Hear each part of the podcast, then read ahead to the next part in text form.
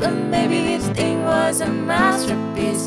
Till you tore it all up, running scared. I was there, I remember it all too well. And you call me up again just to break me like a promise. So casually cruel in the name of being. Some crumpled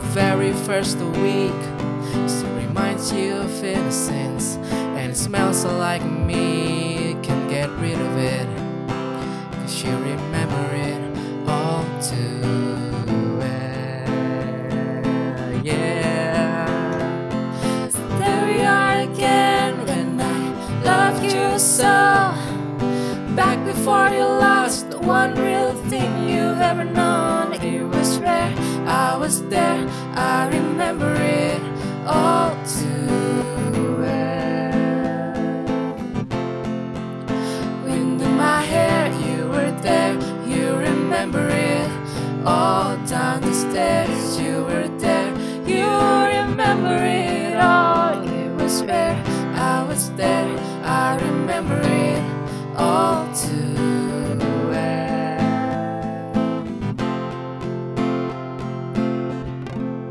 Ya itu tadi dia sebuah tembang lagu dari saya dan bintang tamu saya kali ini. Salah seorang teman yang eh, sebetulnya bukan dia sih yang mendengarkan podcast ini gitu, tapi kayaknya lebih enak kamu yang mendengarkan ini. Kenalin guys, nama saya Dita. Ya, Mau perlu nama panjang gak nih? Bisa udah enggak, enggak, enggak usah. nggak perlu. Jangan, jangan, jangan. Nanti disalahgunakan, jangan, jangan. Suami saya eh, suka banget dengerin podcast Hafi sebenarnya dari dulu. Saya sebenarnya benci banget dengan podcast Hafi. Iya. Sampai dia tuh harus pakai headset kalau setiap kali dia dengerin. Kalau nggak saya marah-marah biasanya. Iya, kenapa gitu? Tapi kali ini saya jadi narasumber.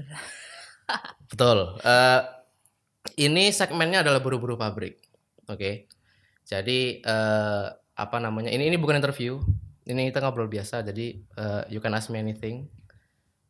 Aku juga akan nanya apa aja. Oke. Nanti kamu mau nanya bebas. Nah, eh, sekarang eh, tolong eh, kamu memperkenalkan diri. Tapi kamu ceritain sedikit background kayak kenapa akhirnya profesi ini yang dipilih. Maksudnya eh kan nggak mungkin dong kamu waktu kecil ditanya, Deta, cita-cita jadi apa? Gitu. Jadi buruh pabrik nggak ada, nggak ada. Tapi kita semua sekian ribu orang ini end up di profesi ini. Mungkin bisa mulai dari kayak eh asal dari mana dan sekolahnya dulu gimana dan bla bla bla sampai akhirnya di sini. Walaupun kita pernah ngobrol ini sebetulnya. Cuman kan waktu itu sambil agak-agak pusing kan. Jadi Jadi kayak udah udah hilang gitu. Jadi kita ngobrolin itu lagi. Oke. Silakan.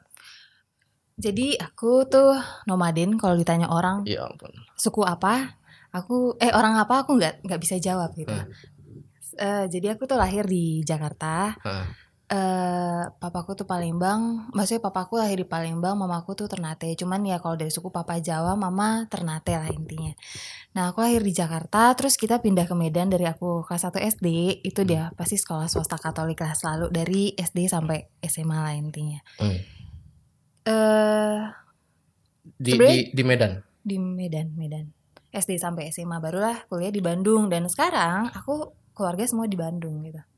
Papa ada almarhum ya, cuman mama di Bandung rumahnya. Dulu pindah ke Medan karena pekerjaan orang tua. Iya, papa waktu itu ya dipindahin ke Medan gitu. Oh, pindah ke Medan terus keluarga diboyong ke sana semua. Kamu anak ke Betul, dua, dari tiga.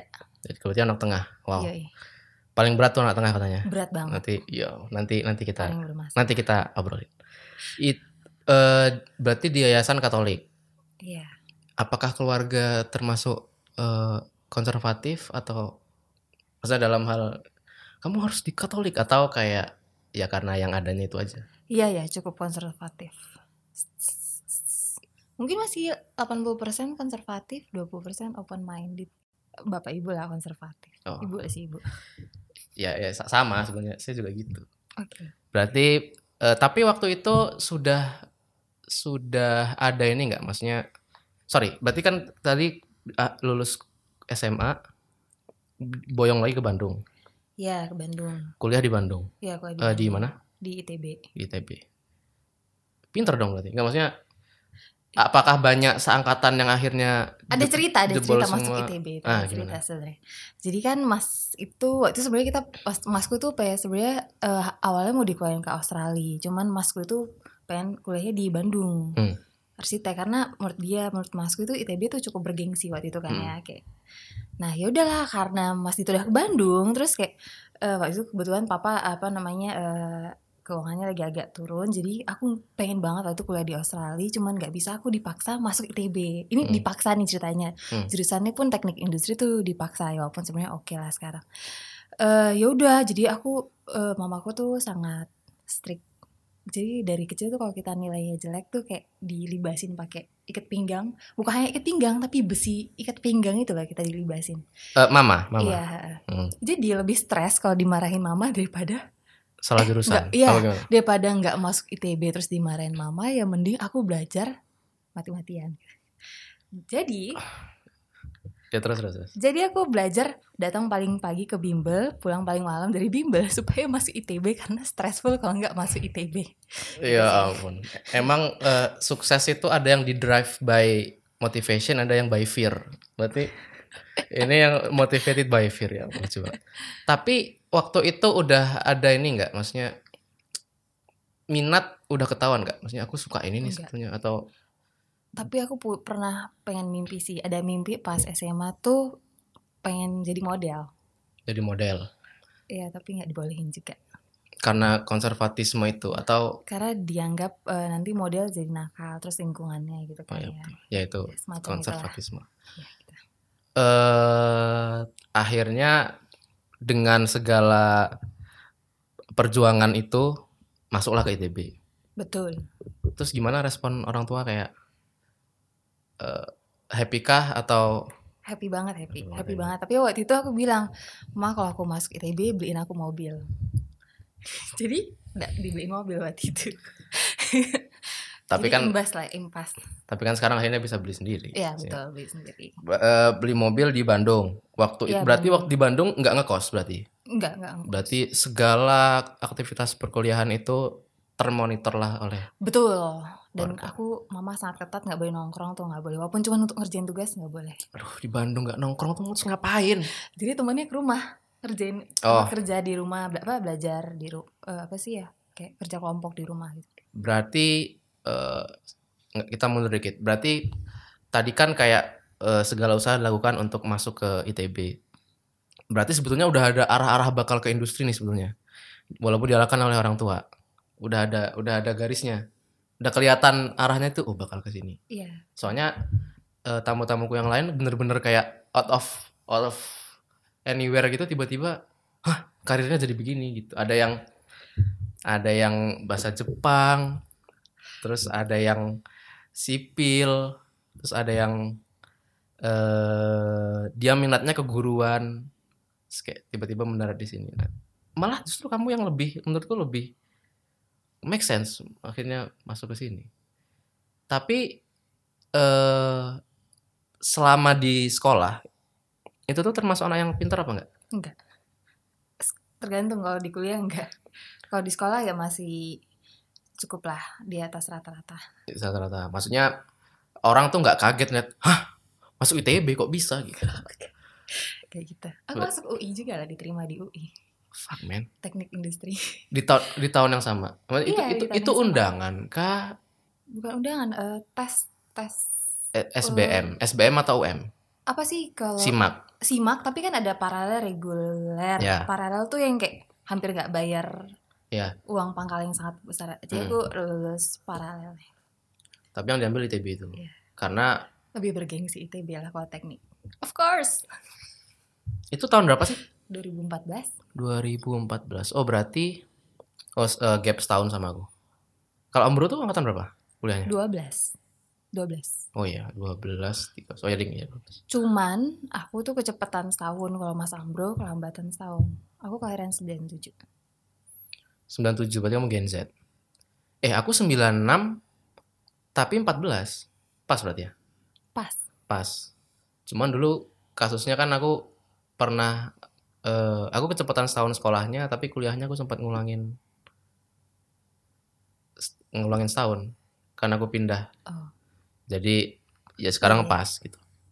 Teknik industri. Eh apakah akhirnya mengamini jurusan itu untuk menjadi pembentuk masa depan atau kayak drive untuk lulus itu karena derita atau karena kayak "Ah, I enjoy this I wanna finish this itu gitu panjang banget. Eh ini ceritanya dalam banget deh Ya, kalau ceritain. Cuman memang waktu itu pas di ITB itu kan pinter-pinter banget. Terus culture shock kan di mana dari aku dari swasta Katolik. Mm. Terus ke ITB kan sangat multicultural gitu. Terus Mm. orang-orangnya kayak ambis-ambis dan kayak tusuk dari belakang. Kayak aku nggak, can't, waktu itu sempat depresi sedikit. Tapi ya aku punya motivasi. Jadi kayak walaupun dengan penuh derita menyelesaikan kuliah. tapi lulus tepat waktu Enggak. Ber- Ini boleh nggak nanti di cut? Aku cerita nggak tahu bisa. Aku jadi aku harus tapi kok itu sebenarnya enggak. Tep- eh, lulus tepat waktunya. emang siapa yang nggak apa-apa nggak apa-apa maksudnya aduh lucu banget lagi. Berarti kamu empat setengah? Betul. empat setengah. Itu eh sorry kalau aku dulu juga empat setengah cuman waktu itu kayak UKT-nya kayak dihitung.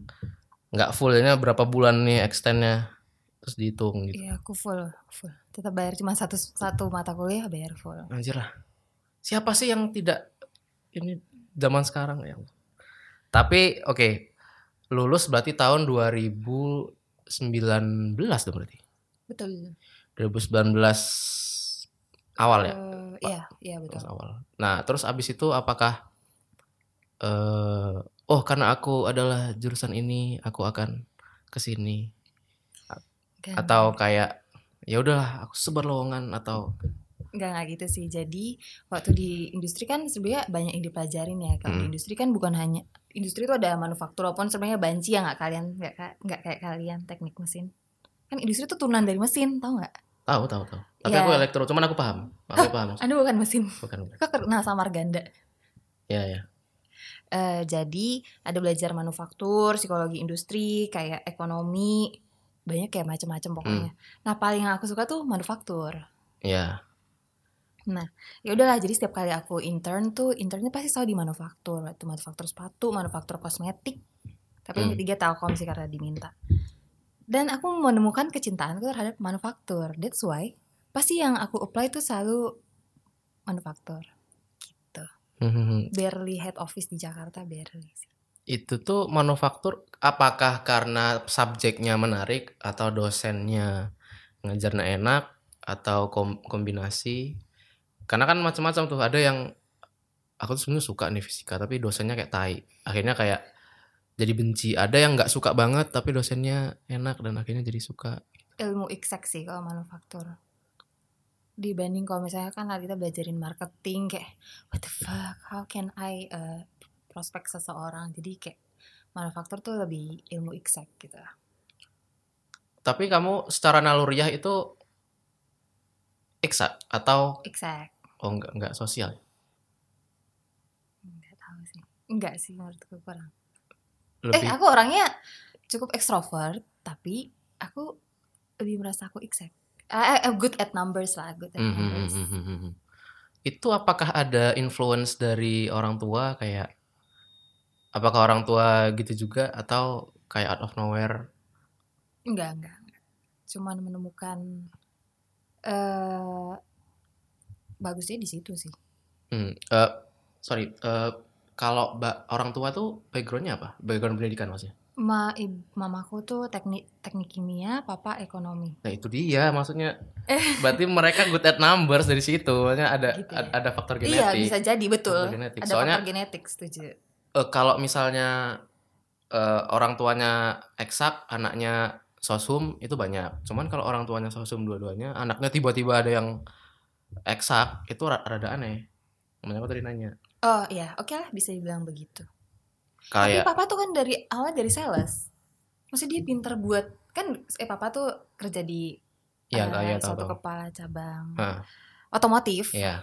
Kan pasti mulai dari sales. Hmm. Kayak dia pinter buat yaitu em, memprospek orang. Hmm, terus banyak-banyak strategi-strategi yang membuat dia cepat lah karirnya itu tuh makanya pindah ke Medan supaya itu Hmm. karirnya papa Kalau ibu ta- tadi tadi apa? Kimia.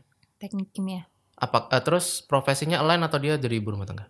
ibu rumah tangga Tap- tapi perja- sempat eh, kerja dulu diminta papa buat berhenti kerja Oh, mungkin eh apa ya? Ya, ya maksudnya ya akhirnya aku aku dapat garisnya gitu bahwa ada ada ada ibu yang lulusan teknik makanya dia keras banget, maksudnya sama anaknya dia dia ingin orangnya anaknya. keras sih tapi memang mostly orang Ternate itu keras Iya ya iya paham paham paham yang sifatnya juga keras paham jadi paham. yang saudara-saudara tuh malah watak keluarga mamaku tuh lebih keras dibanding keluarga papa Oh ya Palembang mah.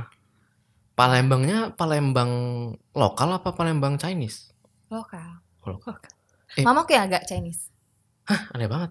kan Ternate Emang banyak Chinese? iya banyak Chinese Oh gitu. dia campuran Chinese Kalau Ambro ada Chinese Chinese nggak? ada papanya Chinese tapi memang Hitachi sih dia Iya iya iya. Oke berarti eh dari situ terus akhirnya lulus terus nyari kerja dah tuh.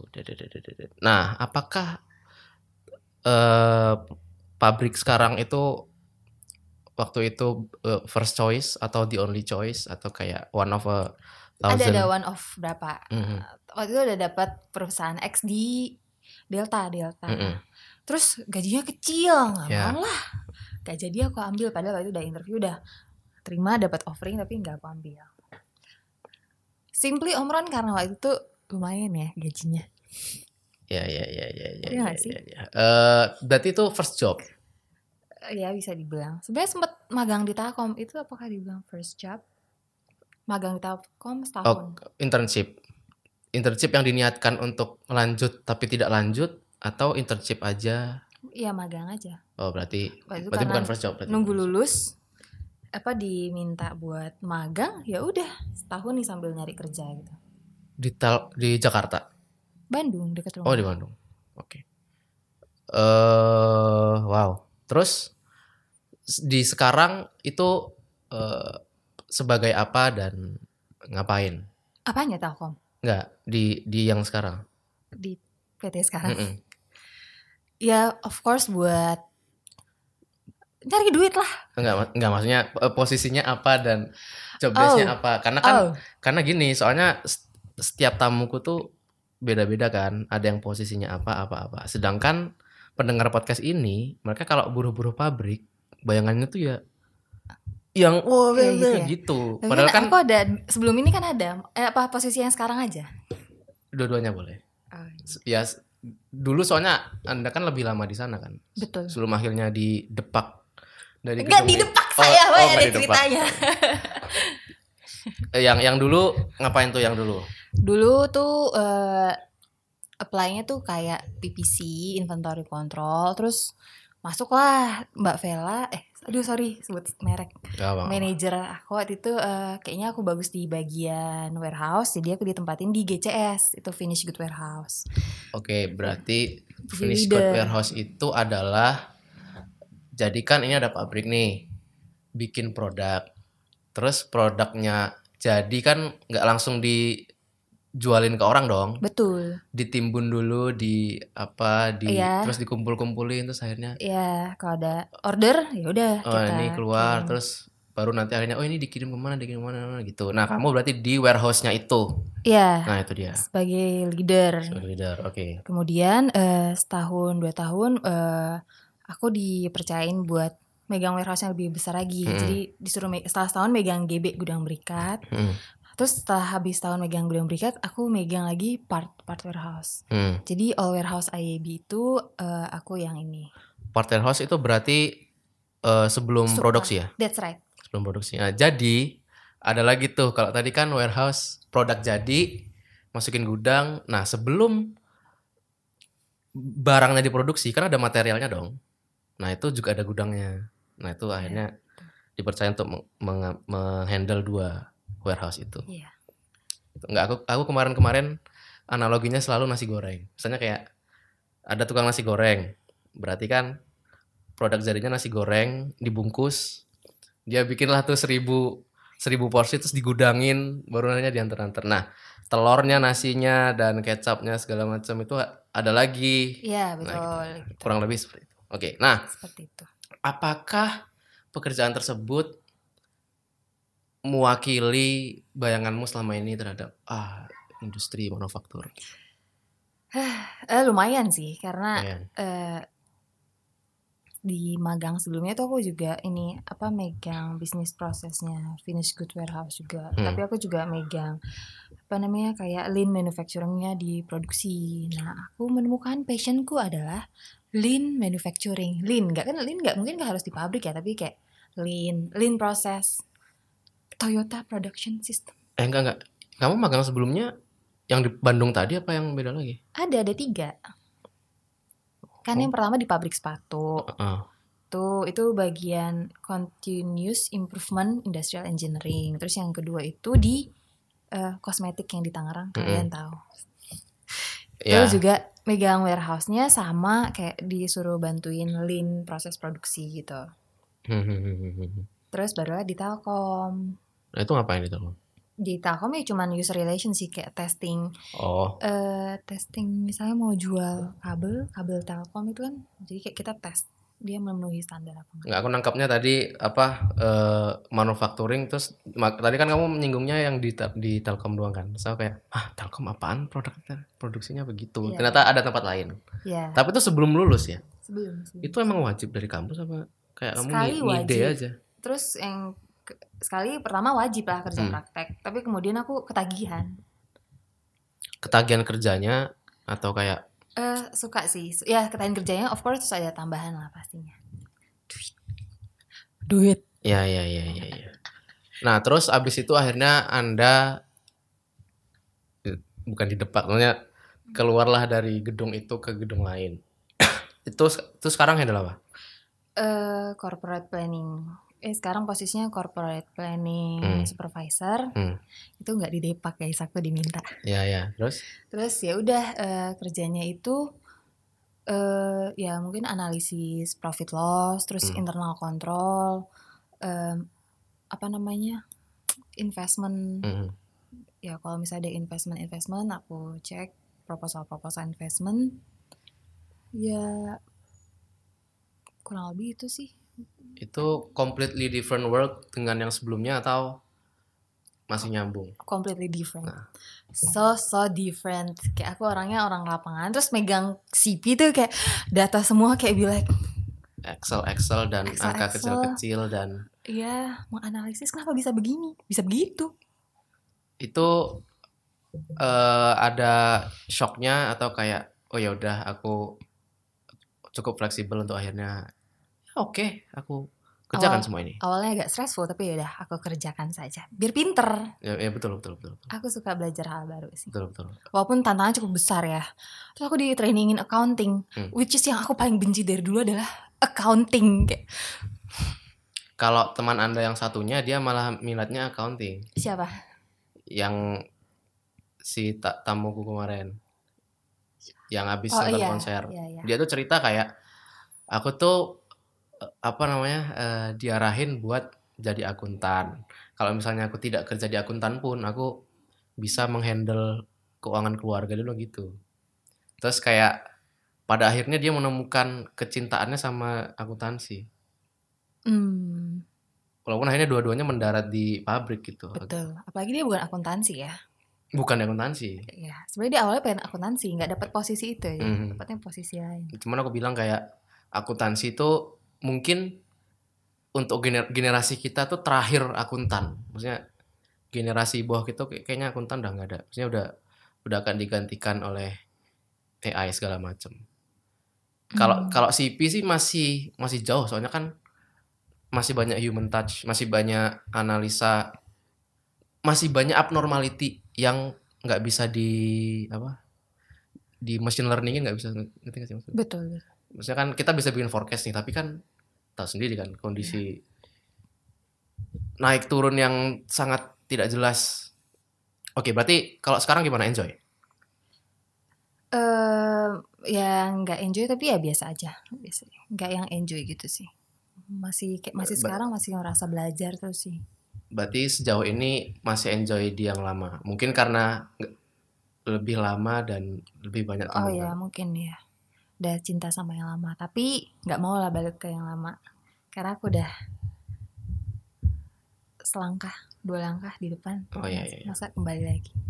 paham paham oke berarti sekarang pertanyaannya adalah ini aku tanyain ke semua tamu Hmm. kita tuh milih kerjaan itu tuh karena kita suka atau karena kita bisa Sulit ya. jadi pekerjaan itu harus kita suka atau ya aku bisanya ini ya ini gitu Iya itu betul, itu dia yang kedua. yang kedua Aku bisanya ini ya udah itu gitu. berarti nggak harus sesuatu yang kita sukai Eh menurutku jarang banget orang yang bisa apa hal yang dia sangat sukai terus menjadi pekerjaan itu itu kayak orang yang sangat diberkati. sangat diberkati Iya, biasanya biasanya orang yang dia tuh nggak ada desakan finansial Betul, betul. terus dia cukup muda jadi dia punya banyak waktu untuk ekspor ekspor Hmm, ekspor hmm, hmm, hmm. sampai passion dia itu ngasilin duit Betul. Itu kan American way ya. Aku American way. Asian way masalahnya. oke betul Eh, berarti do what you love love what you do tidak berlaku Love what you do, not do what you love. Lo- berarti kalau love what you do berarti eh, apa yang kamu kerjakan kamu akan berusaha Iya, menyukai iya, iya. oh gitu Aku selalu begitu. Oke, berarti eh separuh setuju sama love what you do. Berarti kamu sama kayak temanmu yang itu tadi. Ya, Dia tuh juga gitu. Maksudnya kalau eh do what you love nggak harus. Tapi kalau udah do something, have to love. have to love. Nah, tamuku yang kedua, eh tamuku yang pertama dan aku, Mhm. kita nggak setuju do what you love, love what you do. Why? Karena menurut kita sangat naif. Maksudnya banyak orang-orang yang mereka bahkan nggak punya pilihan. Oh, oke. mereka bahkan nggak punya pilihan. Aku selalu ngasih contoh cleaning service. Nggak ada orang yang suka dan bisa suka sama bersintai orang. Tapi tapi dia kayak ya udah ya aku punya keluarga yang dikasih makan ya aku harus harus begini. Iya, itu kan kalau dia nggak love apa yang dia kerjain maksudnya ya mungkin terpaksa ya Nggak love, dia nggak love itu. nggak love ya Emang nggak ada pilihan aja. nggak ada pilihan Tapi dia nggak boleh membenci gitu kan. Kalau benci dia nggak akan bertahan lama dong di situ. Iya nggak sih? Mungkin dia bertahan cuman ujungnya depresi gitu kayak. Oh iya. Nah, minusnya nih orang-orang kayak aku gini. Ya apa ya? Kayak misalnya ya mungkin aku kayak Loh, aku nggak terlalu suka pekerjaan sekarang. Itu bukan sesuatu yang aku sukai, tapi aku bisa melakukannya. I can do it better than anybody. Terus outcome-nya juga bagus. Terus eh apa namanya? Ya pokoknya aku bisa lakukan itu dengan baik. Tapi kalau ditanya passionku apa, bukan ini. Jadi aku lakukan itulah hanya sebagai bentuk tanggung jawab aja. Tapi I'm not trying to love. Aku harus cinta, enggak, enggak juga. Ah gitu ya. Ya, cuman minusnya adalah aku nggak tahu nih dalam jiwaku tuh ada yang terganggu nggak gitu loh. Aku takut nanti kayak berpuluh-puluh tahun kemudian baru tiba-tiba aku jadi temperamen dan de- Tapi- depresif dan Selain Mas kerja kan Mas ma- sedang melakukan apa yang Mas suka. itu salah satu untuk buat aku tuh tetap sane, Oh. tetap sane. Coba aku tadi idealis kayak do what you love, love what you do. Oke. Podcasting, oke. Terus aku akan eh, ya katakanlah aku akan investing alat-alat ini kayak aku akan menjalani sekian lama dan nggak ada duitnya. Maksudnya ya mungkin oke I'm doing what I love tapi gimana nih? Maksudnya aku punya tanggung jawab dan anak istri dan segala macam gitu. Harus disingkirin dulu itu semua baru oke aku nyari duit di sini der baru ntar aku sisihkan sedikit untuk menjalankan sesuatu yang kusukain dalam rangka biar nggak gila gitu? Paham. aku nggak bilang sekarang membuat gila ya misalnya. maksudnya Eh tapi ada yang mau aku sampaikan. ya apa? Jadi sebenarnya aku tuh kerja Hmm. tuh bukan karena aku harus mencintai atau misalnya aku melakukan apa yang aku suka. Aku Hmm. intinya sih kerja apa aja kayak gini ya. Menurutku kayak kerja di mana aja sama gitu. Hmm. Setelah pengalaman aku kerja di beberapa tempat gitu.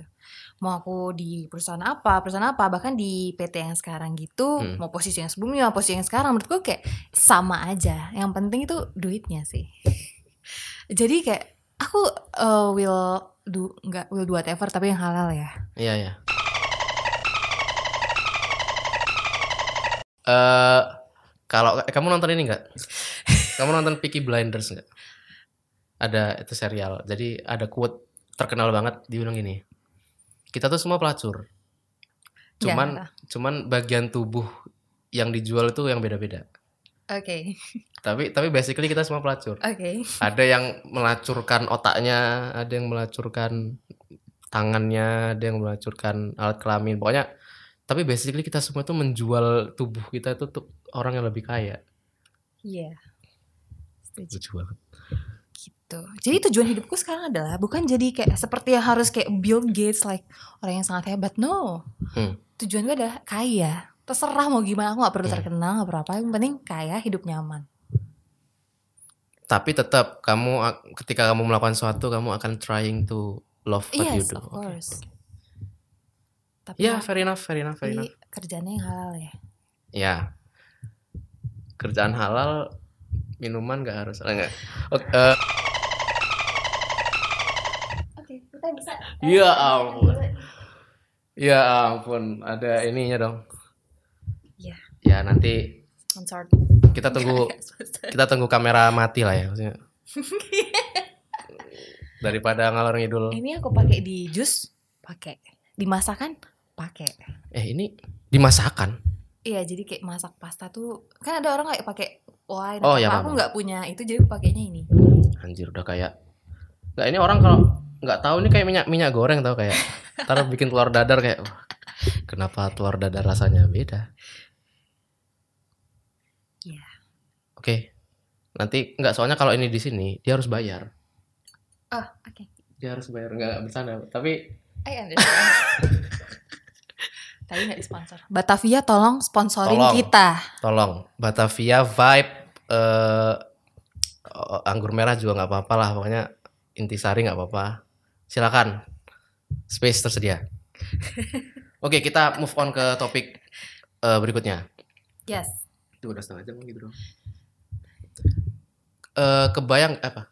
Kayaknya dipanjangin aja jadi kayak ada bagian-bagian yang jelek kayak kita cut gak apa-apa lebih dari sejam tapi kayak yang Oh iya iya. membosankan. Iya, maksudnya sejam itu cuman cuman ini doang, cuman gambaran doang, bisa lebih bisa kurang. oke. Kebayang nggak bahwa eh, Anda akan end up di sini sebagai keluarga dan menemukan jodoh di tempat ini? Enggak, enggak kebayang sih. Kemarin tuh sebenarnya ada pilihan. Hmm. Eh maksudnya ya paling ya di antara teman-teman SMA gitu kan. Yang eh, mungkin sorry ya Mas. Dia kayak tahu sih sebenarnya jadi ada pilihan gitu di Hmm. saat yang sama gitu. Iya. Eh, ada yang mau ke Amrik.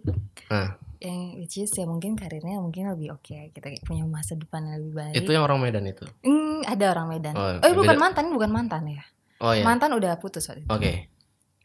ada deket sama adik kelas intinya terus eh yang pasti masa depannya lebih cerah sih ada Iya. juga yang agak lebih tua beberapa tahun Hmm. udah mapan gitu Hmm. juga tapi tak kenapa nyamannya sama Mas Amro waktu itu Hmm. waktu itu masih pakai Mio yang bunyinya kik kik kik gitu iya. bunyi Wi. ya karena nyamannya sama Mas Amro sama Mas Amro gitu. Ketemunya di sini. di sini Maksudnya eh, dalam konteks apa maksudnya kayak kan dulu di warehouse kan dia bukan warehouse juga. Apakah kayak di kantin ngobrol dan apa gitu? dikenalin sama teman Nah, dipaksa dia suruh nemenin aku gereja jadi Oke. aku punya teman di Omron juga ya.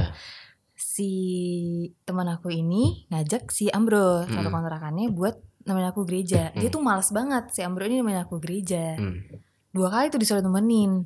Tapi dia terpaksa aku nemenin gereja terus aku sebenarnya bisa pulang sendiri, tapi dia maksa ya udahlah nganterin aku pulang. Dan Mm. ternyata mulai dari itu kayak dia merasa cocok aja sama aku. Mm. Udah deh. Nah, soalnya aku tuh menyaksikan waktu kalian tuh kayak eh aku nggak tahu awal 2020 itu masih PDKT atau udah jadian? PDKT. PDKT kan. Nah, aku Maret Maret 2020. nah aku menyaksikan bucin-bucinnya orang ini kayak waktu itu kan aku lagi lagi jadi panitia sama dia.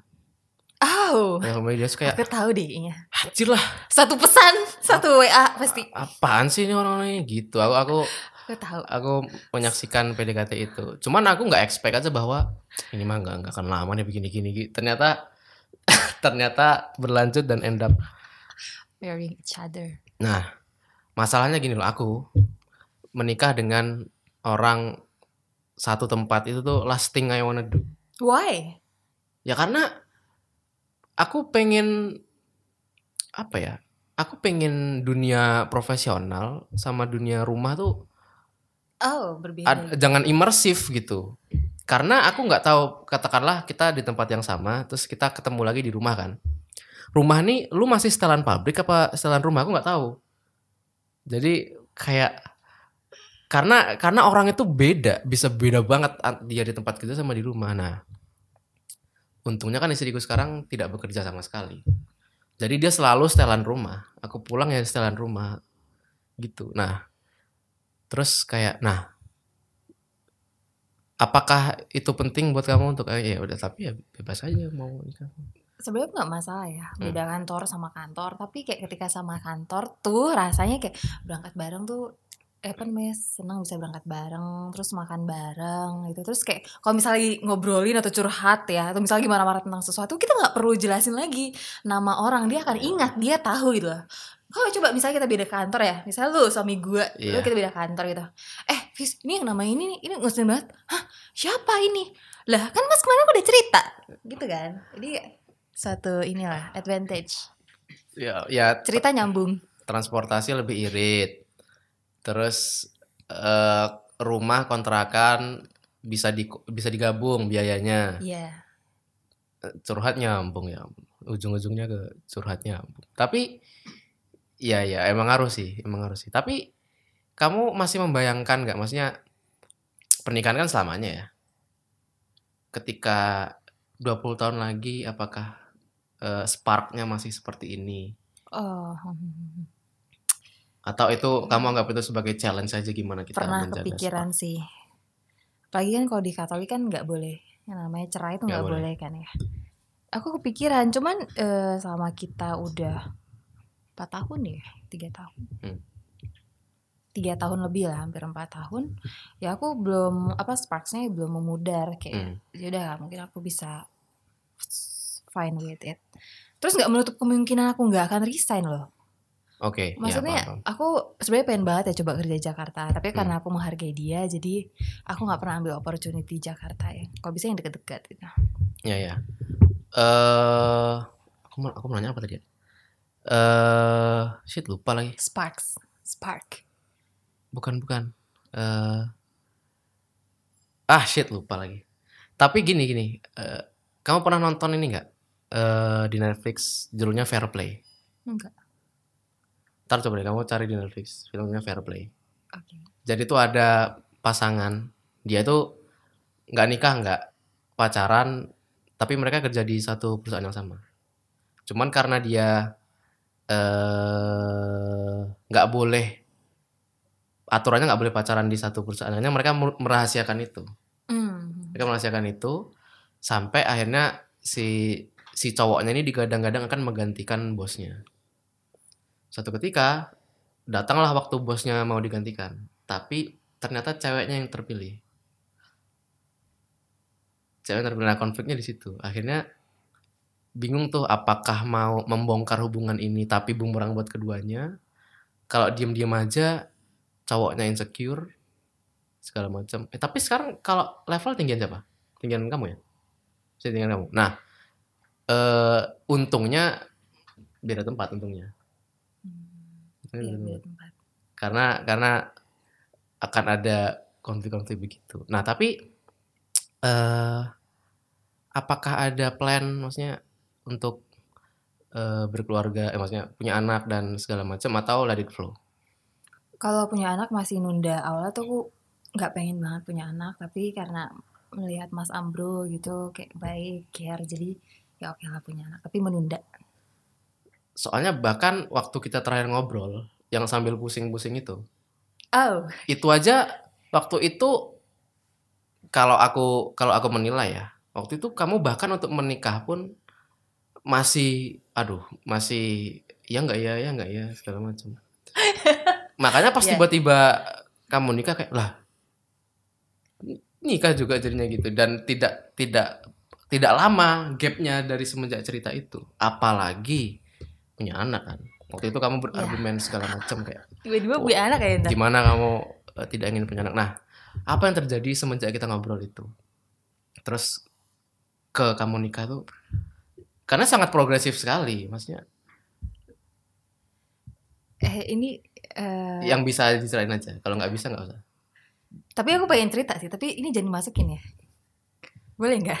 Eh gi- gini, eh, yang pertama yang boleh dimasukin dulu dikumpulin, terus ntar detail-detailnya di belakang. Jadi aku ngekatnya ngekatnya sekali. Oh yaudah ini oke.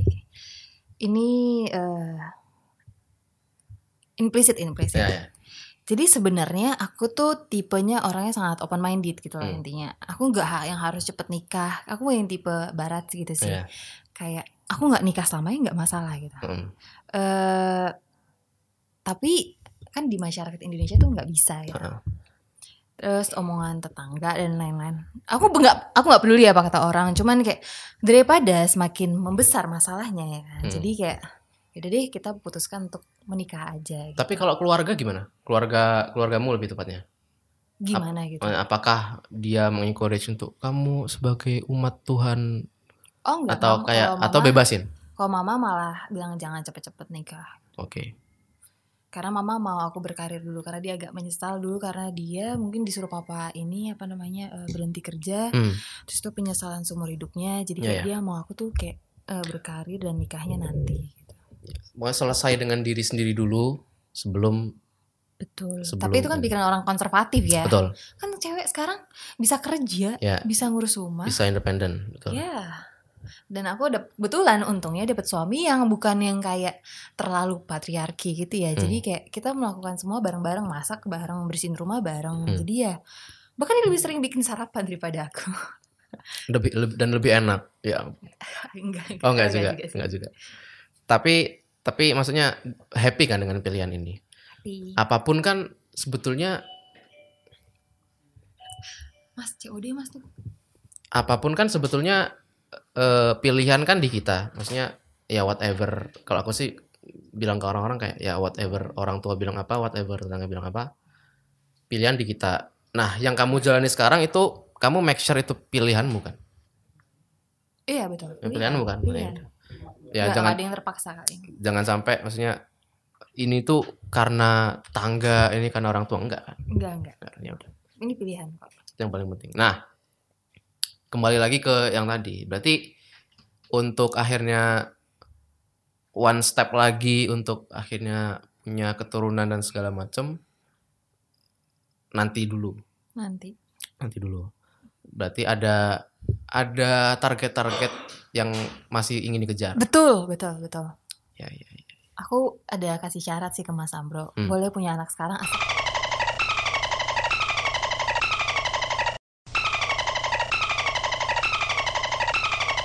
Ini terlalu ini ya.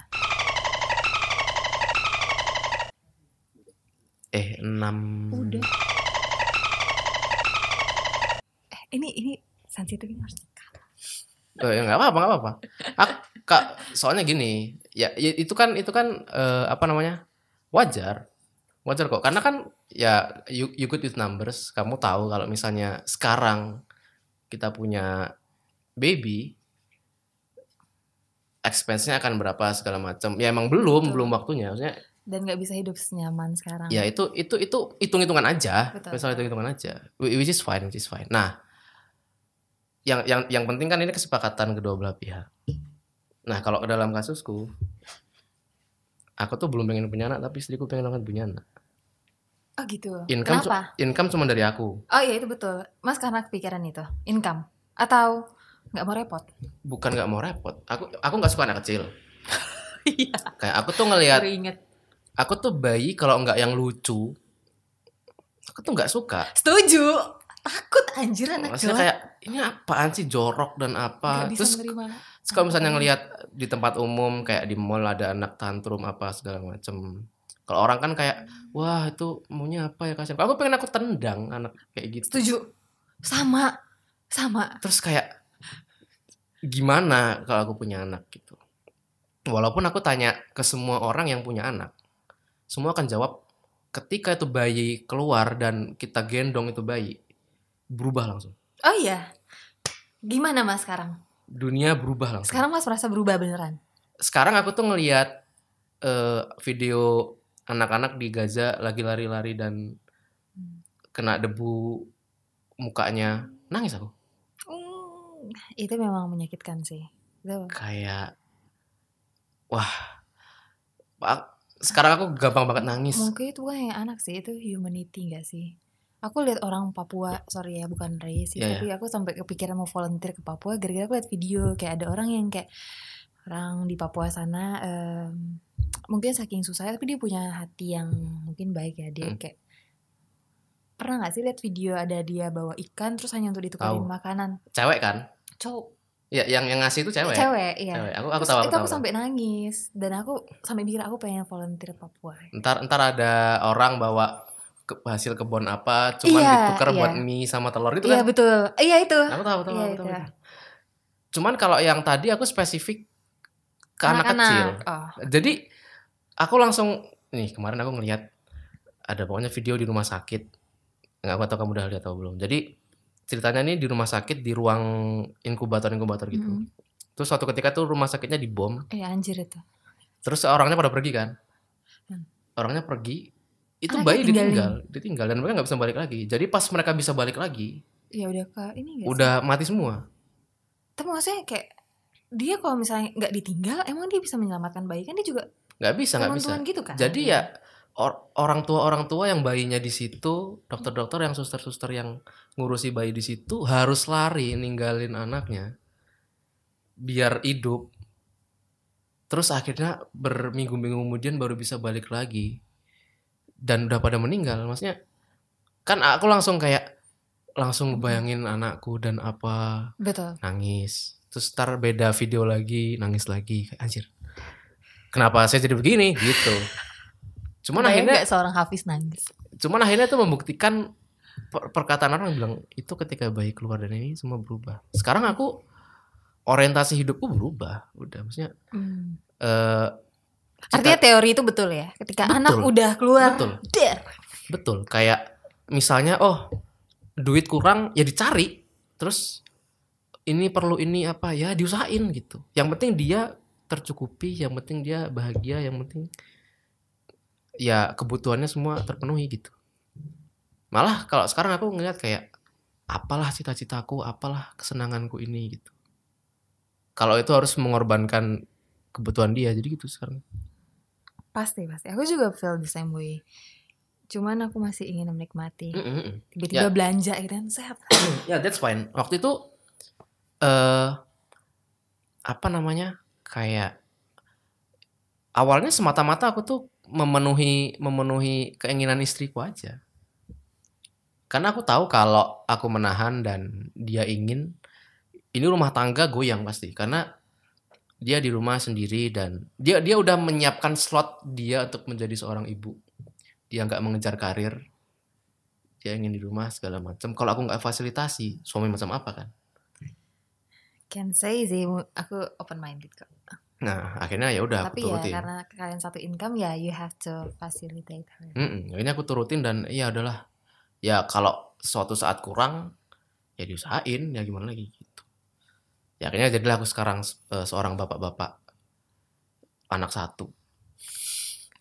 Walaupun sebetulnya Taylor Swift masih belum bisa meninggalkan dan DWP masih ayo gitu. Tapi Yay. tapi ya gimana ya gitu.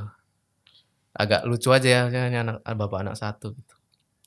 Berarti intinya kalau ya intinya sih kalau buat kamu dan pasangan sih ya yang penting kesepakatan aja. Soalnya kalau kalau dua-duanya sepakat ya fine jalin aja gitu.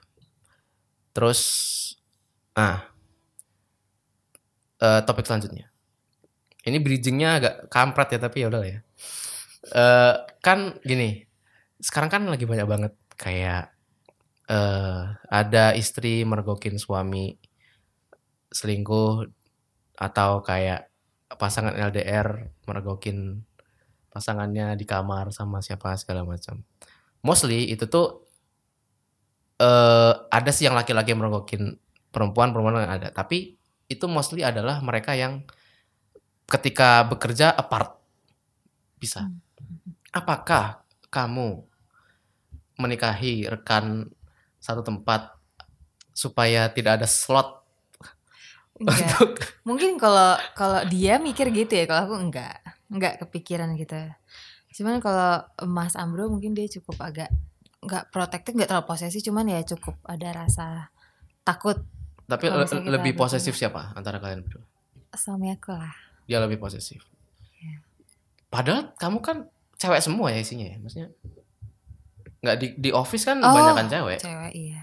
Ka- kalau di tempat lama mungkin ada tuh kayak oh, no, no, no. kalau sekarang harusnya Dia mungkin bukan takut orang-orang kantor kayaknya. Orang-orang di luar ya, kantor ya itu teman SMA, teman entah Oh, teman gitu. kuliah. apalagi kamu ekstrovert jadi kayak Ya. kamu sih santuy Iya, aku tuh santuy. tidak ada apa-apa wah itu persis kayak aku sih Betul. itu persis kayak aku aku ke perempuan Eh maksudnya Mas yang posesif. aku enggak istriku posesif luar biasa Oh, luar biasa dia tuh aku foto misalnya nih misalnya nih eh, kita lagi grup foto nih grup foto cuman aku di sebelahmu gitu. Terus di konteks lain ada grup foto lagi tapi aku di sebelahmu lagi. Dia tahu tuh kamu kenapa selalu di sebelah dia? Sampai segitunya enggak enggak Mas Ambro enggak segitu. kamu kenapa di sebelah dia? Loh ya apa? Aku aja nggak sadar. Mana aku tahu sebelahku siapa gitu. Aku aja baru tahu gini, gini. Itu masalah tuh. Salah. kayak gitu. Nah menurut kamu Iya. batas ini kan, kan karena, karena sudah berumah tangga ya. Kalau pacaran beda karena udah rumah tangga. Lebih lebih legal hubungan itu legal. Legal secara hukum negara secara agama juga legal. Garis selingkuh itu di mana? Em, aku nggak pernah mikir segitu sih. Cuman kalau menurut Mas Ambro ya, menurut dia ada, eh, aku pernah nanya balik ke dia. Soalnya mungkin karena aku yang lebih bandel ya orangnya. Eh, menurut dia itu selingkuh adalah ketika kamu misalnya eh, sesimpel misalnya chat sama cowok Hmm. itu no problem tapi ketika kamu udah menyembunyikannya menyembunyikannya misalnya aku chat sama mas tapi aku diem diem gitu terus kayak eh, misalnya mis misal mas mau datang hari ini kan tapi aku nggak bilang bilang ke dia gitu Hmm. Eh, terus tingkahku aneh ya itu mungkin kayak udah patut dicurigai selingkuh tuh mungkin bukan hanya harus langsung berhubungan intim ya tapi kayak ketika kamu udah sesimpel berbohong atau berbohong aja sih menyembunyikan sesuatu kayak udah selingkuh Menyem- menyembunyikan sesuatu tuh ada dua. Ada yang karena kamu tahu ini salah, tapi kamu nggak mau dia tahu jadi di, kamu bohong. Atau ada yang ini nih nggak apa-apa nih, tapi kalau gue kasih tahu, ntar malah jadi ke mana-mana. enggak enggak enggak yang kedua kalau misalnya aku tahu diriku sendiri aku ada sesuatu rasa kesukaan sama misalnya sama eh, lawan jenis terus ya aku menyembunyikannya nggak mau dia tahu itu udah ini sih gimana ya contohnya Nggak, g- garisnya tuh gini maksudku, chatting eh, di luar kerjaan itu it's fine no problem fine. Cuman kamu harus share. ih eh, nggak harus selalu share tapi if nanti misalnya dia nanya aku harus jawab jujur Oke. eh ngopi, ngopi, ngopi dengan laki-laki lain. Eh izin izin yang penting izin misalnya kalau aku diem diem ngopi nih sama laki-laki yang mungkin suspicious yang mungkin bukan teman Hmm. kerja yang dekat gitu ya Hmm. tiba-tiba ngopi tanpa ngasih tahu dia Oke, oke. i- itu kan udah belum Eh, mungkin eh, belum eh, selingkuh selem- sepenuhnya ya, tapi Ya, udah yang penting dikomunikasikan dulu. Ya, Kalau misalnya enggak, betul, oh ya udah enggak. Misalnya boleh ya boleh. Nah, kalau aku nggak perlu minta izin begitu karena pasti nggak boleh. eh, Jadi ya gitu. Kalau kalau aku batasnya sangat-sangat sangat-sangat kanan batasnya. oh ya ini sebelum udah kita bilang apa ya sebenarnya tanpa kita minta izin ya mungkin kalau mas istrinya terlalu posesif ya Hmm. eh sebenarnya dari diri kita sendiri kita udah tahu ini sebenarnya ketika kita mau jalan sama orang lain kalau kita nggak ada apa-apa Nggak apa-apa. nggak apa-apa gitu Heeh. tapi kalau kita misalnya ada sesuatu walaupun kita minta izin pasti kayak eh gimana ya ada feeling gitu Nah, ya nggak sih lawan gitu. jenis punya feeling kita punya feeling kayak ada sesuatu yang nggak benar gitu Betul, betul. Eh makanya gini, selingkuh itu ya? sebetulnya garis itu akan beda-beda di setiap pasangan. Tapi masing-masing pasangan harus ngomongin itu. betul Dia harus ngomongin itu dan disepakati. Jadi kalau di hubungan ini begini, kamu kalau mau chattingan sama orang lain nggak apa-apa segala macem. Eh apa namanya? Tapi kamu nggak boleh nutup HP ya. Kalau maksudnya nggak boleh kunci HP. Suatu saat aku buka boleh. betul Terus kalau kamu mau misalnya mau eh, pergi berdua urusan kerjaan sama laki-laki boleh tapi bilang dulu. Nah lebih dari itu nggak boleh gitu. Nah itu itu clear sepakat. iya Nah aku sama istriku juga gitu. Kalau dia batasnya di situ ya aku harus ngikut batasnya situ. Yang yang paling jadi nentuin garis selingkuh itu kayak nentuin cycle timeline kamu tahu nggak?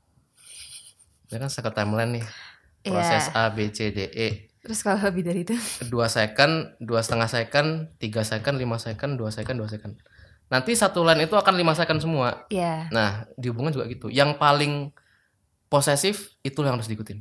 betul Jadi Betul. yang lebih yang lebih nakal harus lebih ngalah. karena kalau memang mau bertahan kan maksudnya kita harus menghargai pasangan kita juga nggak sih Iya iya gitu. Yang ya gitu karena pasangan tuh aku tahu ada pasangan yang garis selingkuhnya tuh kanan banget. Kanan banget itu dalam artian suaminya tuh pandangan aja terus ke bawah gitu. Maksudnya dia di mall gitu kayak ada cewek cantik kayak set, itu udah masalah tuh di rumah udah jadi ribut. oh enggak aku enggak kayak gitu Padahal kan cowok kan refleks ya maksudnya Iya. orang cewek cantik gimana? Kayaknya terbalik deh aku sama Mas Ambro. Ya kebalik. Aku yang suka lihat cowok ganteng, eh cowok eh ganteng deh, tapi aku bilang depan dia gitu. Nah, iya aku juga gitu. Aku juga gitu. Misalnya jangankan di mall aku kayak scroll TikTok, kan pasti suatu suatu ketika ada dong set cewek cakep, seksi dan joget-joget kayak ini menurutmu cantik gak orang ini? Gitu, aku kadang gitu, gitu. Marah dong, marah dong mas istri. Eh, kalau aku begitu sih enggak. Cuman apa namanya kayak aku aku harus aku untuk menghilangkan rasa bersalahku. kayak aku pura aku sok-sok kayak ini lihat nih gitu kayak gitu cuman aku nggak yang maksudnya nah, ya namanya ada cewek ya maksudnya itu tuh auto, auto dulu maksudnya auto ke sana cuman oh balik lagi gitu Tapi kalau misalnya kan tadi Mas bahas topik selingkuh ya. Iya. Aku dapat suami tuh yang mungkin nggak nggak apa ya orangnya nggak terlalu laki bukan nggak terlalu laki gitu sorry bukan bencong ya Iya iya maksudnya Maksudnya bukan yang kayak nggak yang cowok pada umumnya yang suka lihat cewek Iya, enggak iya. nggak gitu jadi kayak hmm, malah dia kali ke aku ya jadi aku nggak punya ini kepikiran tentang itu sih Iya ya, aku aku tuh aku tuh juga nggak paham sih. Mungkin kalau Mas Amro, mungkin dia melihat kamu apa maksudnya cewek cantik dan apa namanya eh, kemungkinan untuk disukai banyak laki-laki itu gede. Nah kalau istriku ke aku aku nggak paham. Istriku tuh cantik orangnya. Aku aku tahu ini kalau dia di lingkungan laki-laki banyak yang suka. Aku kan tidak terlalu menjual ya, maksudnya secara fisik dan secara apa. Mungkin daya tarikku itu kalau misalnya orang ketemu sama aku terus ngobrol dan share apa aku mungkin ada daya tarik di situ. Tapi kan tidak at first sight. Tapi kenapa dia seposesif itu? Toh aku nggak akan digandrungi ah oleh nah wanita-wanita. gitu. Mas pernah nanya nggak kenapa kamu posesif gitu? Eh maksudnya iya tanya gitu. Eh emang kayak misalnya just saying kayak emang nggak boleh ya lihat gini. Kamu nggak suka kenapa? Eh kenapa posesif kayak jelasin kayak masuk aku tuh nggak gini gini gini gini terus kayak mungkin kalau kalian udah lama bareng kayak harusnya ya dia tahu mas tipe seperti apa. Yang oke aku jadi ingat satu hal dia pernah Apa? cerita apa ke aku aku nggak heran istrinya posesif. Ya mu- ya mungkin ada trust issue karena karena kayak yang tadi belum ada kesepakatan selingkuh itu seberapa. Nah sedangkan aku sama wanita nih bagi dia itu udah waduh udah parah banget cuman dia waktu itu belum menikah. Cuman dia itu jadi traumatik sendiri nggak? itu jadi traumatik ke dia dan mah nggak ada apa-apa. Cuman dia nganggap itu kayak wah dia nggak boleh gitu lagi. Aku harus ini ini. Akhirnya ya jadi kayak sekarang. Tapi that's fine. Ya itu ya dia istriku aku harus hormatin. Ya udah. Tapi Mas coba pernah cari tahu nggak kenapa dia kayak gitu?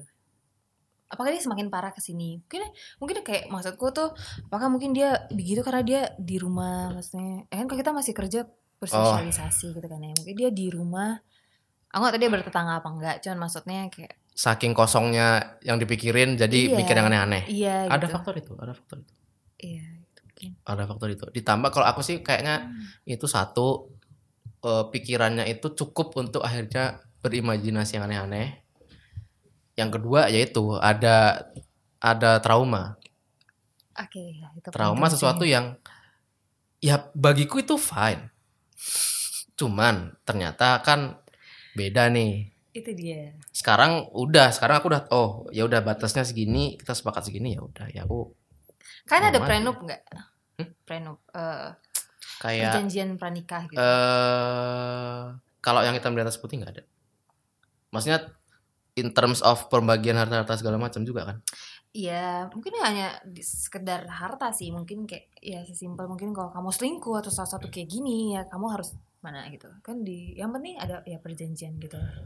nggak ada sih nggak ada sih eh pertama karena kita nggak merasa itu terlalu maksudnya income cuma dari aku terus kayak ya udah aku sih Di udah sisi ceweknya artinya, maksudnya kan income dari Mas nih. Misalnya aku udah jadi ceweknya. If Oh, kalau misalnya Mas selingkuh paham, gitu kan ya. dia jadi kehilangan sumber pendapatan kan Iya, misalnya gitu. Dia yang dirugikan. Udah misalnya Mas selingkuh, Mas pergi sama cewek lain, gue gak dapet apa-apa. Kan anjir itu ya. Itu kayak sebagai sebagai cewek yang gak bekerja yang dia yang dirugikan gitu. benar juga ya aku sih selama ya sekarang yang sudah aku lakukan sih itu belum tapi aku ada kayak mendaftarkan asuransi jiwa cuman nama pertama yang jadi eh, penerima nanti dia cuman aku Oh. harus mati dulu maksudnya Iya. aku harus mati dulu ntar dia dapat kalau selingkuh sih enggak ya anjir kenapa aku pede Gitu. banget nggak akan selingkuh ya itu dia.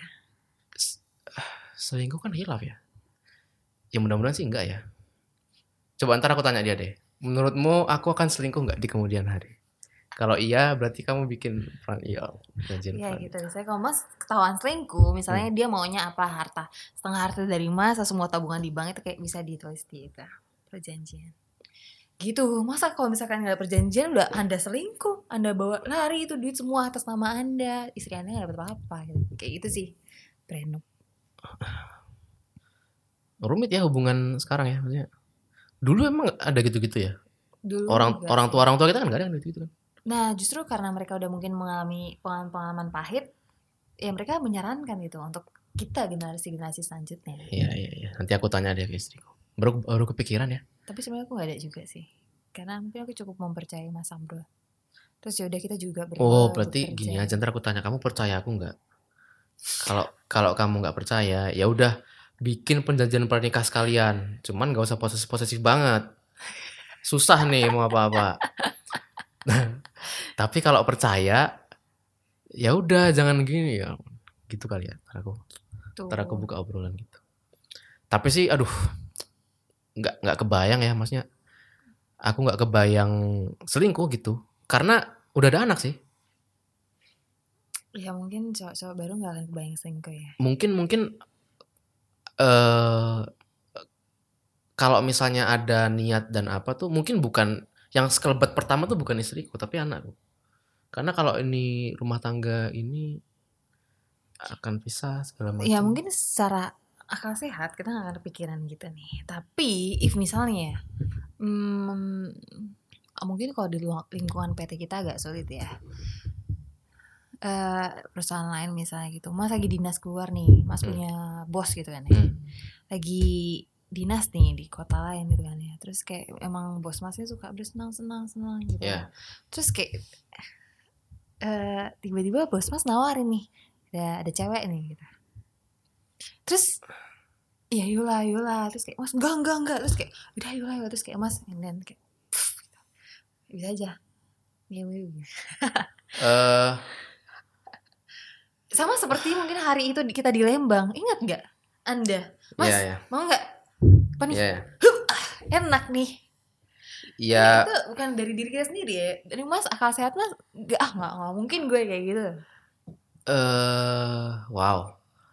Itu tuh ya untungnya pekerjaan sekarang dikit-dikit itunya ya, dikit tripnya, dikit tripnya.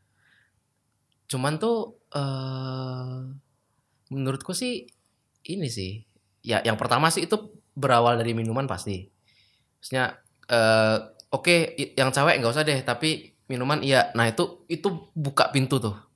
Hilangnya akal sehat dan ini mungkin ngebloknya itu dulu kali ya. Itu dulu segala macam sama sama ya ini sih kayak mungkin untuk menghargai bosku ya. Ntar kan masuk ke kamar-kamar kan maksudnya. masuk ke kamar-kamar terus kayak ya udah ntar aku sama dia ya sorry nih ini aku cuma menghargai bosku ya udah kita ngobrol aja gitu Mm. Itu di- iya. Emang bisa? Emang mas coba mis mas nih satu kamar sama cewek gitu Hmm. ya, udah half naked. Ya. Can you even kayak think Eh, straight? kalau nggak mabok bisa Really? aku bisa kalau nggak mabok Oke. cuman kalau mabok nah itu tuh masalah aku aku aku aku setelah menikah tuh udah udah cukup udah cukup kontrol diri tuh udah jauh lebih baik Oh, setuju. karena ya simply karena ya satu ya Komitmen. enggak sih Oh enggak. Apa soalnya tuh kalau pernikahan selingkuh itu bisa dipenjarain Oh, mas kepikiran itu bukan karena komitmen. Ya. ketika ini terjadi udahlah keluarga rusak anak nggak jelas nanti gimana terus kemungkinan dikasusin bisa segala macam gitu. Kena dari semua sisi. Cuman kalau pacaran kan kayak ini hubungan nggak ada yang tahu nih. Perjanjiannya cuma kita doang itu pun nggak ada hitam di atas putih nggak ada legalitas segala macam kalau aku selingkuh ya paling kamu bangsat bangsatin aku selesai. Konsekuensinya minimum gitu. Cuman ketika menikah ini another level. Makanya aku ketika memutuskan untuk menikah ya udah gitu gimana istriku aku turutin. Jadi ya untungnya aku tidak di pekerjaan yang kayak ada trip ke mana dan terus ada wanita-wanita segala macam. Iya. Kita jarang yang kalaupun ada kebetulan circleku yang mungkin akan berangkat bareng tuh baik-baik semua sih. Dwi waktu kita ke Jepang kemarin dia kan single kan. Aku kayak ngetes gitu kayak mau nggak bro? Ini kayak samping hotel nih ada nih di map kan kelihatan tuh di map kelihatan kayak maksudnya foto-fotonya ceweknya ini ini tarifnya segini segini kayak cuman dia ternyata lebih alim ternyata Masa? iya Terus kayak ya udahlah gitu Aku Gitu. nggak kebayang deh pas suami gue itu aku potong burung deh. Iya, ya gitu. Makanya ya intinya masing-masing pasangan deh sepakatin gimana kayak kemarin tuh aku lihat video nikahnya BCL. Kan BCL nikah lagi. Terus Iya. salah satu pendamping brides-nya kan ada Reza Radian tuh. Aku lihat video BCL sama Reza Radian pelukan, terus si Reza Radian nyium keningnya, nyium pipi kanan, nyium pipi itu nyium Nyium pakai bibir. nyium pakai bibir, nyium pipi kanan, nyium pipi kiri. Itu fine bagi BCL dan suaminya kan. Fine, Kar- tapi ya mungkin eh, apakah berbeda misalnya kan eh, kalau kata isu eh, isunya Reza Radian tuh kan eh, Gay. gitu ya, gay gitu. Iya. Ya mungkin eh, suaminya fine with it because he's gay. Iya juga ya. It's different. Jadi ya juga misalnya ya. nih kalau ada cowok anjir lagi. banget gitu kan nyium, nyium aku gitu ya. Siapa yang nggak siapa yang terima sih suami coy? Aduh, nggak? aku nggak kepikiran Kalau cowok yang lurus ya. Kalau itu Ariel Noah mungkin Iya. nyamuk tuh. Iya kan? Ya Ngamuk ya. pasti. Iya juga ya. Terus kayak ya pasangan juga harus mikir lah ngapain dia cium BCL di situ gitu ya. Eh maksudnya kayak cowok yang lurus nih ngapain dia cium mm, keningnya like pipi itu nggak perlu gitu. Iya Gak sih. misalnya kalian sedekat itu kayak it's inappropriate. poinku adalah eh ada yang pasangan yang kanan banget, ada yang kiri banget sampai mereka tuh kayak threesome, foursome, swinger, it's fine. Ada, ada kan yang begitu, maksudnya ada yang begitu juga. Eh, Poinnya Iya, itu, intinya intinya sepakat aja dah, ini mau gimana. Dan follow yang paling konservatif, dah itu yang di follow. Mas, Mas mau trisam nggak? Mas, Mas Ambro. Mas eh, mau nggak kalau trisam? Maksudnya ceweknya yang dua gitu? Ceweknya dua. Nggak mau. Aneh. Kenapa nggak mau bro? Kenapa? Kalau aku anda kepikiran nggak? Ya kalau ceweknya dua sih fantasinya ada. Fantasinya ada. Walaupun tidak akan terwujud ya. Fantasinya ada. Kalau kalau cowok dua sih enggak ya. Cowok dua sih enggak. Ya, mesti cowok nggak mau dua lah. Kayak mereka jijik melihat satu sama lain. tapi kalau nah kalau kamu ada dong fantasinya. Ada. Cowok dua. nah ya itu dia maksudnya ya Tapi eng- enggak, maksudnya ya not with my husband lah ya. Eh maksudnya maksudku nggak ma- nggak maksudnya gimana maksudku misalnya aku mau threesome gitu ya, tapi enggak dengan husband dan satu cowok lagi itu enggak sih. oh Kayak harus literally em, cowok yang yang yang stranger dua-duanya ya bisa stranger Eh. atau cowok ganteng yang mungkin temen aku gitu. ya maksudnya itu tuh terjadi kok kayak gitu-gitu maksudnya ada di di Twitter banyak gitu. Iya Maksud- banyak. intinya jangan sampai yang satu mikirnya batasnya selingkuh di sini yang satu di sini nggak sepakat. Jangan. Ntar yang ada tuh kamu selingkuh? Ya enggak. Aku nggak selingkuh. Kan cuman begini. "Lah iya itu selingkuh. Enggak. Gitu loh penting maksudnya? Itu tuh perdebatan yang nggak ada ujungnya. Betul, betul, betul. makanya harus diomongin. Iya, setuju. makanya harus diomongin. di awal sih. kalau udah sepakat itu ketika kamu selingkuh karena kamu gini gini gini. Ya udah nggak bisa berkutik. Tapi Mas tau nggak? Mas setuju nggak sama ini? apa? Eh aku kemarin ketemu video Instagram gitu orang Hmm. Jepang itu ketika cewek-cewek di diwawancara aku Ah, nonton. aku nonton. Kalau bahwa eh, mereka sebagai pasangan bisa pacar, pasangan kayak eh, lebih terima cowoknya itu have sex with strangers, like kayak mungkin ke PSK dibanding kayak cowok cowoknya itu have coffee eh, with other girl gitu. Karena itu Tapi- melibatkan perasaan. Iya What do you think about that? Kayak, no, it's a big no, no. What you think about that?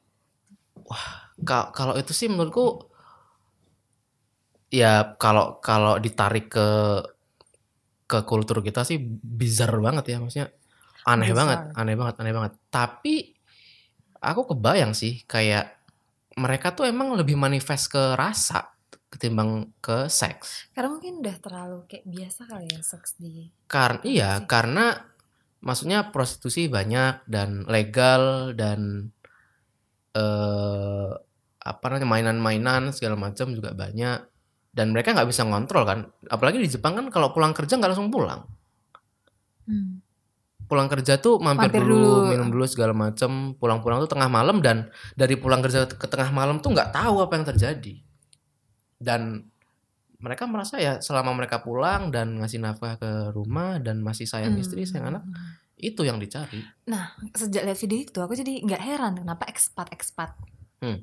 di Cikarang ini. Mm. Kayak mereka kan walaupun udah punya istri tapi ya gitu. Dan dan biasa aja kan, maksudnya mereka tidak merasa. Iya. Kayak menurut kita kayak kok tega banget mereka melakukan itu gitu ke istrinya. Kayak oke, mindset mereka udah begitu ternyata. Ya, memang beda, memang beda. Cuman itu harus harus tanpa feeling.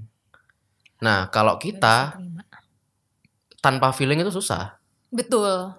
Niatnya sih main-main doang, tapi waduh ini kenapa repeat order dengan orang yang sama gitu. Maksudnya kalau Nah, kalau kalau tanpa feeling kan mau orangnya siapa pun kan harusnya nggak apa-apa dong. Tapi ini kok aduh kok aku maunya sama dia ya kenapa ya? Apakah ini gitu? hmm. Hmm. Oke. Ya poinnya poinnya itu tadi sih. Poinnya tetap ya kalau di orang hubungan orang Jepang itu sepakatnya begitu, ya udah, ya intinya intinya kan itu. Intinya jangan ada perdebatan.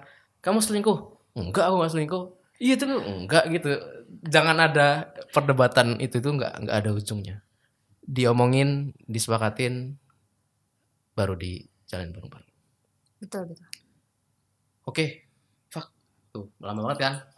Gak terasa sih. Satu jam 15 menit. Oke, eh berhubung ini adalah bukan interview ini ngobrol.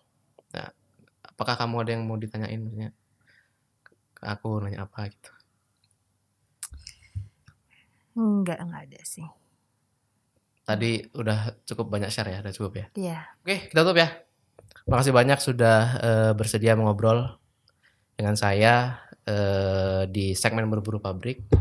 Apabila eh, untuk mendengar apabila ada kritik dan saran silakan kirim email ke besokkerjapodcast@gmail.com besokkerjapodcast@gmail.com atau DM ke Instagram @fatianpujakusuma f a t h i a n pujakusuma dan jangan lupa follow apa Instagrammu sebutin Deta Milwan, D H E T A M I L W A N. Deta Milwan at D H E T A M I L W A N. Oke, saya Fatian Hafiz pamit dan Deta. dadah, bye bye. Terima kasih. Bye.